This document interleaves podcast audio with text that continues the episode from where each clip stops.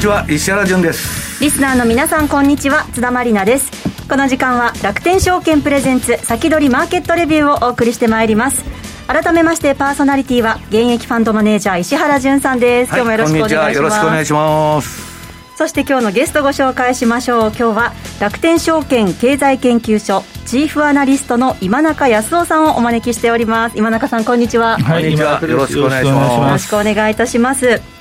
さて25日今日水曜日の東京株式市場で日経平均株価は3営業日ぶりに小反落。前の日と比べ7円30銭安の2万7724円80銭で終えました。そして一方昨日のニューヨークですけれどもニューヨークダウは3日続伸。そしてナスダックは初めて1万5000ポイントを超え、うん、前の日と比べ77.15ポイント高の1万5000飛び19.80ポイントと過去最高値を更新しました。それが変な相場なんだけど、えー、これだけねナスダック1万5000とか、はい、米株上げてるのに、はい、あの CNN のね、はい、例のあの恐怖と欲望指数っていうのがあるんですよ、はいでこれもっと欲望が70%とか80%にいってないとおかしいんだけど、はい、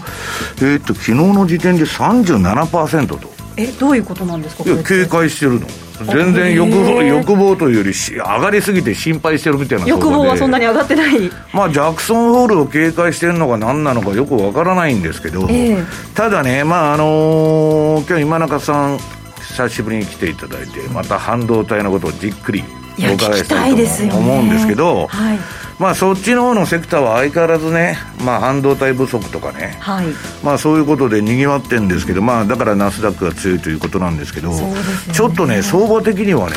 えらく冷静だなという感じがするんですよね。今中さんは今の相場、足元、どうご覧になりますか、えー、あの業績に対してですね、えー、やっぱりちょっと、なんていうんですかね、その慎重あるいは悲観的な意見が結構多いのかなという感じはしてます。うん、えー、で3か月前にアプラドマテレーズの決算が出た時に、新聞にちょろっと出たのが、はい、あまりにこれは業績が良すぎると。だからここがピークじゃないか ちょっと怖がってると思うんですそういう単純な発想ですね。えー、まあなんかね、世界的にちょっと景気ピークなんじゃないかっていう話もあるじゃないですか。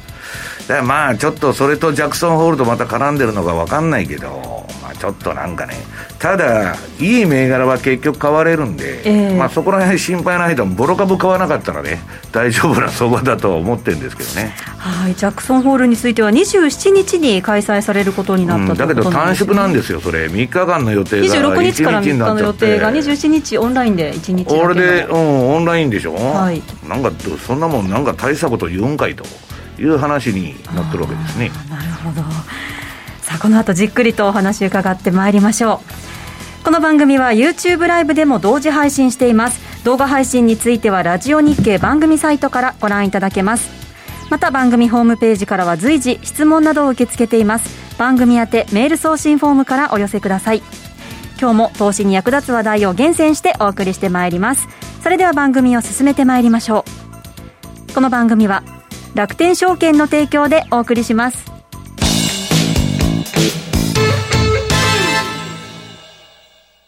米国株は一株から取引可能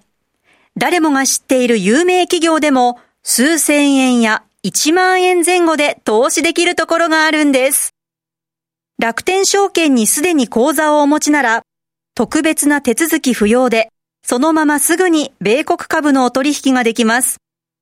しかも取引手数料は税込みで約定代金の0.495%。最低取引手数料はなんと0円。取引手数料の上限は税込み22米ドルと決まっているので、高額取引も安心です。またスマートフォン用アプリ iSpeed でも米国株取引が可能。いつでも気軽にお取引いただけます。詳しくは、楽天証券、米国株で検索。楽天証券の各取扱商品等に投資いただく際は、所定の手数料や諸経費等をご負担いただく場合があります。また、各取扱商品等は価格の変動等によって損失が生じる恐れがあります。投資にかかる手数料等及びリスクについては、楽天証券ウェブサイトの投資にかかる手数料等及びリスクページや、契約締結前交付書面等をよくお読みになり、内容について十分にご理解ください。金融商品取引業者、関東財務局長、金賞第195号、楽天証券株式会社。明日から役立つ注目銘柄。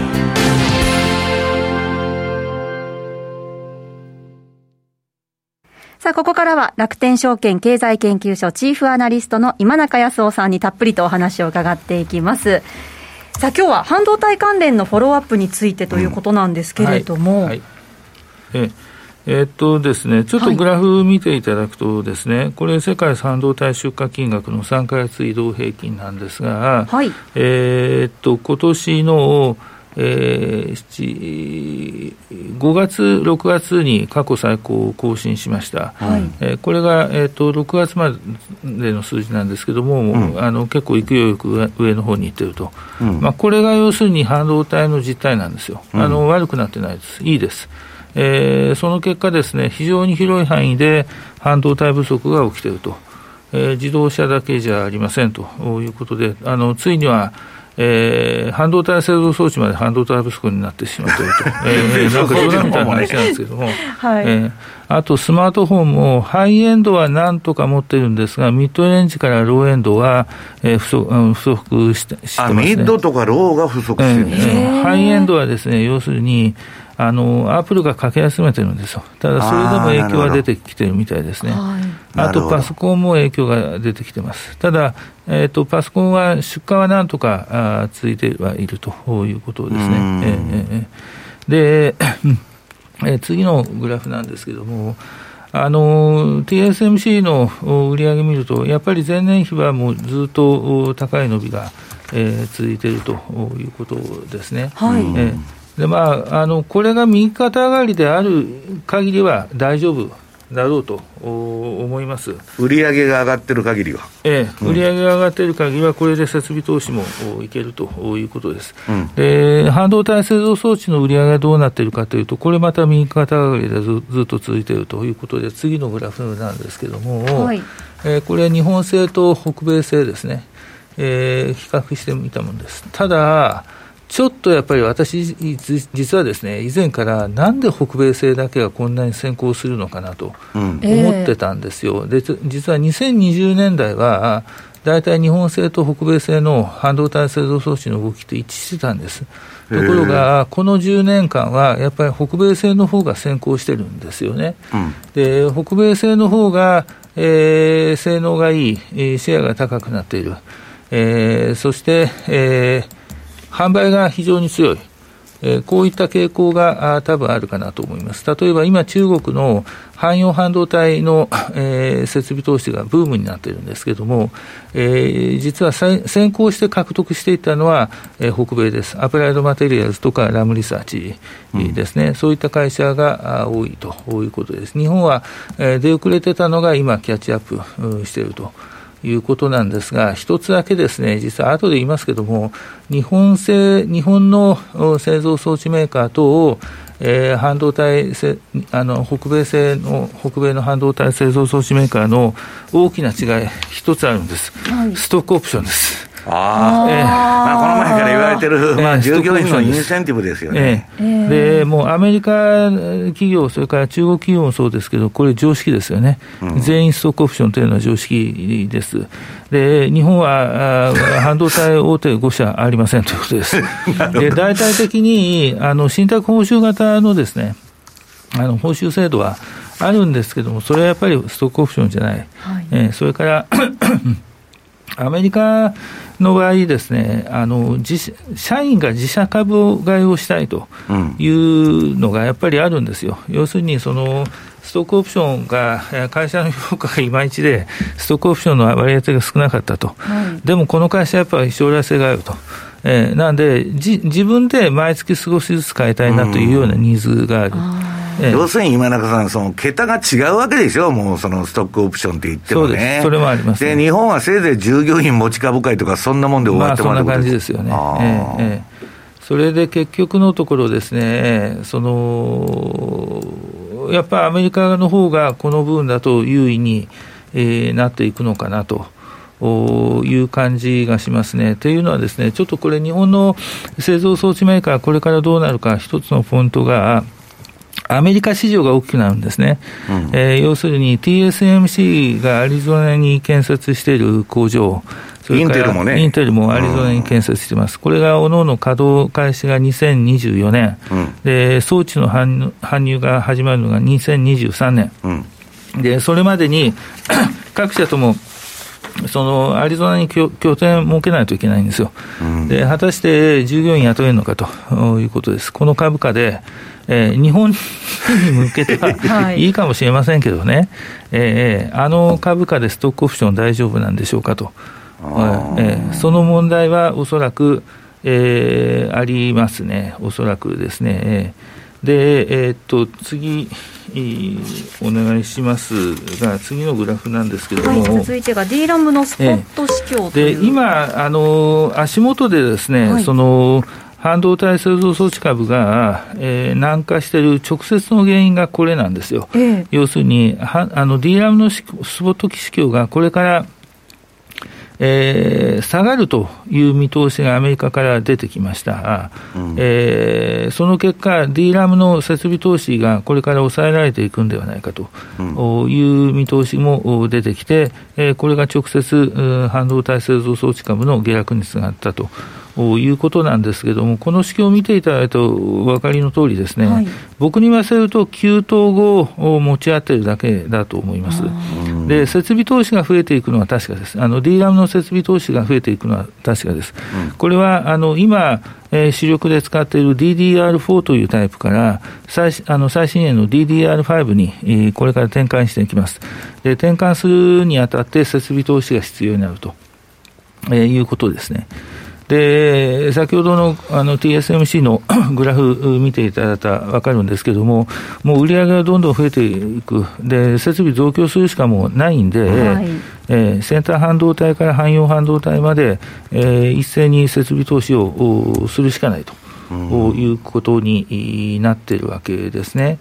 で、あの、まあ、株価でいうと、例えばデバイスメーカーでいうとですね、えー、AMD、それから NVIDIA、うん、ここら辺の動きがやっぱりいいんですよね。いいですよね、すごいですよね。一つは、売上の伸びが非常に著しい。あれでもね、ちょっと脱線しちゃいますけど、今度今中さん、あの、インテルが、グラフィックのあの、チップでなんか AMD の100倍の性能だとかなんだとか言っとるじゃないですか。あれは期待できるんですか？えっ、ー、と、出してみないとわからないです。ああ、出てみないと言う通りだったら期待できます。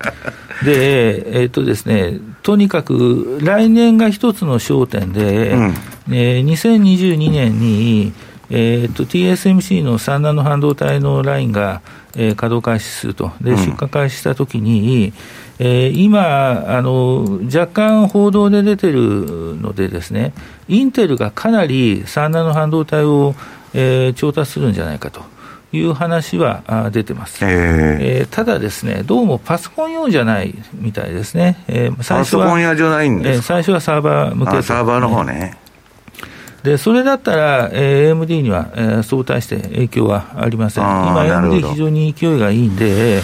あと、NVIDIA も勢いいいです、えーと、サーバー向けの GPU と、それからですね、うん、ゲーム用が根強くいいですね。好調ですね、根強くいいです。で、一つの、えー、ポイントがですね、その、プレイステーション5が、はい、ああいうハイテクというか、カッティングエッジのソフトの、ゲームソフトに火つけちゃったというのはあります。えー、ただもう本当にプレステ5、いまだに全く買えないですからね。だからみんな、その、どうなっての、それ。どうしてもですね、このレートレーシングを使ったゲームソフトをやりたいという人が、ゲーミング PC 買ってるんですよ。そうなんですよね。大体こう、プレステの人気ソフトって、ゲーミング PC でもちろんできますから、プレステ5買えないんだったら、じゃあもう、もうちょっとお金出して、そんだけないってことは、パーツとかが足りないってことですか？えっ、と、プレステ5の場合ですね、どうも、最初の生産計画が、はい、間違ってた。プレステ4のラインを踏襲すると、うん、チャートを踏襲すると、うん、えー、どうもそこみたいですね。こんなに需要があるって、どうも思ってなかったあ間違えちゃったんだ、そこ、見込みが外れたと。あの2年前に、えっとですね、発売、今から2年以上前ですけどもね、うん、えー、発売してから2年ぐらい前に、最初に仕様のをある程度公開した時があるんですが、はい、その時に、えー、レートレーシングをこれからやりますと、はい、でそこからですねゲーム PC や、ゲーミング PC でゲームやってる人たちの間で、うん、やっぱりレートレーシングっていうのはすごく話題になってきたんですよ。そうですね、えー、盛り上がりました。エヌビディアもそこすごく意識して、レートレーシング機能をとにかくガンガン上げろということになってですね、あの安くていい GPU のボードをどんどん出すようになってきたんですよね。で結局、プレステ5が出ても、その数量が全然需要に対して見合っていないと、はい、じゃあ、えー、横に見れば、10万、20万、えー、大体20万から30万ですね、出せば、非常に高性能なゲーム PC が買える、はい、で、アメリカはとにかく景気がいいんで、所得水準が今、どんどん上がってますよ、ね。まあ、だから簡単に買っちゃうわけですね、2、30万のマシンでも。えーえ。ーうん。大体そういう感じで、そのプレステ5をもう待たずに買う需要が出てきたと。これがやっぱり NVIDIA の一つの、えー、成長の原動力になっているということですね。あとはサーバーで、えー、AI を使った制御をやる、特にクラウド系の非常に超大型データセンターが出てきているということですね。で、そこで、えー、GPU を使うということになりますね。うん、この AI を使った制御というのが、例えばその ネットフリックスとかアマゾンがやってるような、その映像を大量に集めたものを制御するだけじゃなくて、小型のデータセンターでもそういうふうなことをやってるんですよ。例えば医療用とかですね、はい、えー、普通の企業のデータセンターでもそういうことをやってるので、そういうところに CPU よりもむしろ、その GPU を増強する動きがあるまあ、グラボばっかりになっちゃってるわけですね。えー、あなるほどそういった、えー、ところが、あの一つ大きな動きとしてありますね。なるほど。えーあとやっぱり製造装置でいうと、とにかく ASML の EUV 露光装置をどうにかして調達するかとい。うことが、もう本当に最大の焦点になってしまっている、うん、でこれで、えーえー、TSMC、それからサムスン、インテル、この3社に加えて、えー、サムスンのメモリ部門、DRAM 部門ですね、えー、それから、えー、マイクロンですね、そういう D ラムをやってる大手企業が、えー、いよいよ、あの EUV 露光装置の調達に入ってきたと、いうことなんで、EUV 露光装置はもう万全で、えー、伸びます。これはっきりと伸びると言っていいですね。それ今中さん、ソニーは一体この状況、手を込まないって、ぼーっとしてるわけですか、えー、ぼーっとしてますね。説明会 説明会を聞いてると、なんかすごいのんびりしてますね。のんびりしてる、えー、なんかのすごいのんびりしてる。周りならだから買えないまま、そのままになってるんでしょ？私はプレステ4を使ってゲームをしていて、プレステ5ずっと買いたい、買いたいと思いながら買えなく買えないので、もう諦めて、その周辺機器ですね、モニターとかそっちにお金かけるようにして、ちょっと PC にするかどうしようかなって迷ってるところですね。ねはい、あの僕のひそやかな期待はですね、うん AMD が今、急速に会社として大きくなっていってるんですよ。うん、えー、で、ソニーはあの自分とこのプレステ5のチップセットの省流ビジネスラインを言おうとはしないんですが、うん、もうこれはあのソニーが AMD に発注して、AMD が TSMC に発注するという流れは多分あるだろうと思います。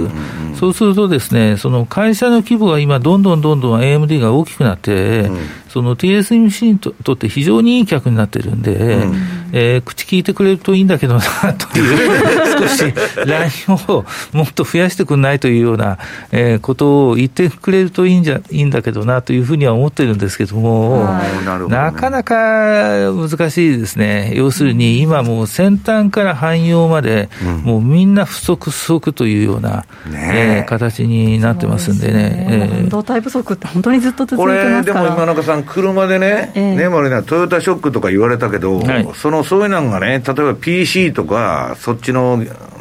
方で起こる可能性あるんですか、スマホとか。えーと、なんとか今持ってるという。あギリギリの状況ですか？ギリギリの状況でなんとか持ってるということですね。でですね、ここも実は設備投資で重要なポイントなんですけども、ちょっと文章で書いたんで、はい、次のあのシートを出し、あの、あれを、はい、出してください。資料じゃあ6枚目までいきましょうか。えー、っとですね、はい、まずやっぱり幅広い、えー、分野で半導体不足が広がってきているということで、それから先端半導体の分野でいよいよ2ナノを展望する動きが出始めた。今のスケジュールですと、22年に3ナノの量産開始、はい、その2年後に2ナノの量産開始、はい、要するに24年に2ナノの量産開始。うん、ですんで、もうすでに、えー、主要な半導体製造装置メーカーが2ナノ対応の、えー、製造装置の開発に着手していると、研究開発にすでに着手していると。いうことであります。それとですね、汎用半導体の設備投資ブームの中で一つ特徴的な動きがあって、はい、えっ、と、自動車向け、まず自動車向けなんですが、TSMC の自動車向けのマイクロコントローラーユニット、これの主力が今40、40ナノと90ナノらしいです、うん、えー、説明会でそう言ってましたから、これがあと2、3年で28ナノに集約する動きが出てきていると。いうことなんで、28ナノクラスの設備投資が必要になってくるわけですね。うん、えはい。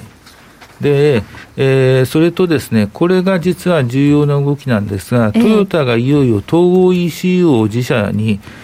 搭載する動きをしてるみたいなんですよ。はい、統合 ECU というのは何かというとですね、テスラ社はもう統合 ECU なんです。はい、あの今、普通の車でいうとですね、10個から20個以降、以上、エレクトニックコントローラーユニットっていう半導体、制御用の半導体を搭載してるんです。いろんな分野です。えー、エンジン系とか、えー、ブレーキとかですね、えー、ドアとか自動ドアとか、そういうところに搭載してるんです。それを集約するんですよね。この集約は以前から課題だったんですが、えー、下手に集約してしまうとですね、半導体メーカーが困ることになるっていうんで、えー、トヨタはやんなかったんです、これまで。日系メーカーどこも手ついてません。ただ、テスラがこの統合 ECU をバーンとやってるんですよ。うん、えー、なんで、テスラ社というのは、あの、車内に搭載している半導体の数が少なくて済んでるんですよね。で、この統合をいよいよトヨタとデンソーが組んで、えー、やるみたいです。あの、対外的にもそう言ってるんで、えー、1年、2年、3年ぐらいで実現するだろうと思います。なるほど、統合すると部品の点数が少なくて済むわけですね。そうです。えー、そうすると自動車向け半導体もこの後また新たな波がえっ、と、例えば工場が再編される、はい、で、そのうち企業も再編される。それからもう一つですね、統合 ECU になると、その先、もう一歩、二歩進むと、おそらくいよいよ自動車にが完全自動運転が搭載されて、はいえー、CPU が自動車に乗ってくるということです。すごいことですね、本当に。いや、まあ、それは乗ってくるだろう。走ってるっていうような感じですけどね。はい。では、この後のお話は、引き続き延長戦、YouTube の延長配信で伺っていきたいと思います。ここまでは楽天証券今中康夫さんのお話でした。ありがとうございました。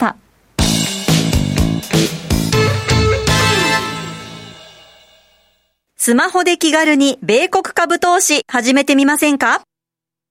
高機能で使いやすい iSpeed なら、お使いのスマートフォンで米国株式のお取引が気軽にできるんです。相場の急騰、急落に備えて便利にお使いいただける逆差し値注文機能を追加し、より便利にお使いいただけるようになりました。便利な機能が満載のスマートフォンアプリ、iSpeed をぜひ使ってみてくださいね。詳しくは iSpeed で検索。楽天証券の各取扱商品等に投資いただく際は、所定の手数料や諸経費等をご負担いただく場合があります。また、各取扱商品等は価格の変動等によって損失が生じる恐れがあります。投資にかかる手数料等及びリスクについては、楽天証券ウェブサイトの投資にかかる手数料等及びリスクページや契約締結前交付書面等をよくお読みになり、内容について十分にご理解ください。金融商品取引業者、関東財務局長、金賞第195号、楽天証券株式会社。先取りマーケットレビューさあ、この時間も引き続き、今中康夫さん、そして現役ファンドマネージャー、石原淳さんにお話を伺っていきたいと思います。ちょっと CM 中もね、お話だいぶ盛り上がってたんですけれども、はい、今中さん、引き続きよろしくお願いします、はい。はい、でそれで、この汎用半導体の中で実は出ている一つの変化が、さっきの自動車のようにですね、その古い微細化の世代を新しい世代に切り替えていこうとい。う話が出ていて、で半年ぐらい前からですね、あの例えばシノプシス、これ、あの EDA っていって、あのロジック半導体の設計システムです、はい、世界に使えるロジック半導体の設計システムは3社しかありません、うん、シノプシス、ケイデンスデザインシステムズ、この2社はナスダックに上場しています、で未上場のメンターグラフィックス、これ、シーメンスの子会社になってます、この3社のうちどれか使わないと半導体設計できないんですよ。うん、で古い半導体にこの最新の ED を当てはめて、設計をリフレッシュする動きが、えー、出てるんですよね。うんなんで、今回、まあ、それにキャッチアップしないと、どこももう仕事がなくなっちゃうわけですよね。そういうことですね。うん、で、あの、今回のこの半導体、あの、汎用半導体の設備投資ブームが、単にその追加投資をやるだけじゃないんですよ。うん、中身をグレードアップしていこうという動きが並行してあるということですね。これが結構重要なポイントかなということだろうと思います。なるほど。はいでまあ、注目企業なんですけれども、はい、こういう、まず AMD、NVIDIA、あと ASML、アプライドマテリアルズ、KLA はこれ、あのシリコンウェハの欠陥検査装置の独占企業なんで、ラインが製造ラインが増えればもう必ず増える会社です。あとシノプシスですね。あとまあ日系の東京エレクトロン、アドバンテスト、レーザーテック、ディスコ、スクリーンホールディングス。まあ、業績ははっきりいいです。で、うん、この中でですね、えー、注目するとすると、やっぱりまだレーザーテックは成長力高いんじゃないかなというふうには、はい、え。ー、あの全市場ベース売買代金ランキングで見ても、4位にレーザーテックが入ってました、えーえー、思います、はい、それからですね、スクリーンホールディングスなんですけれども、はい、やっとまともに利益が出始めたと、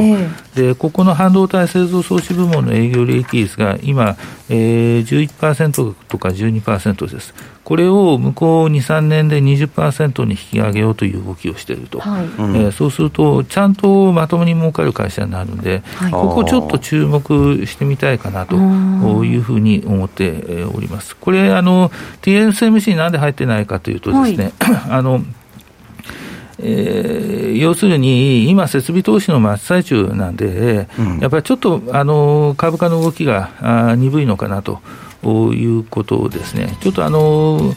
えりすぐってみると、あの特にアメリカ上場企業については、えりすぐってみると、こういう会社になってくるかなという感じで、えー、見てみたわけであります。はい、わかりました。えー、この後ちょっとまだお話ね、はい、伺いたいことたっぷりありますので、はい、この後はですね YouTube ライブでの延長配信もありますので、はい、引き続きお付き合いください。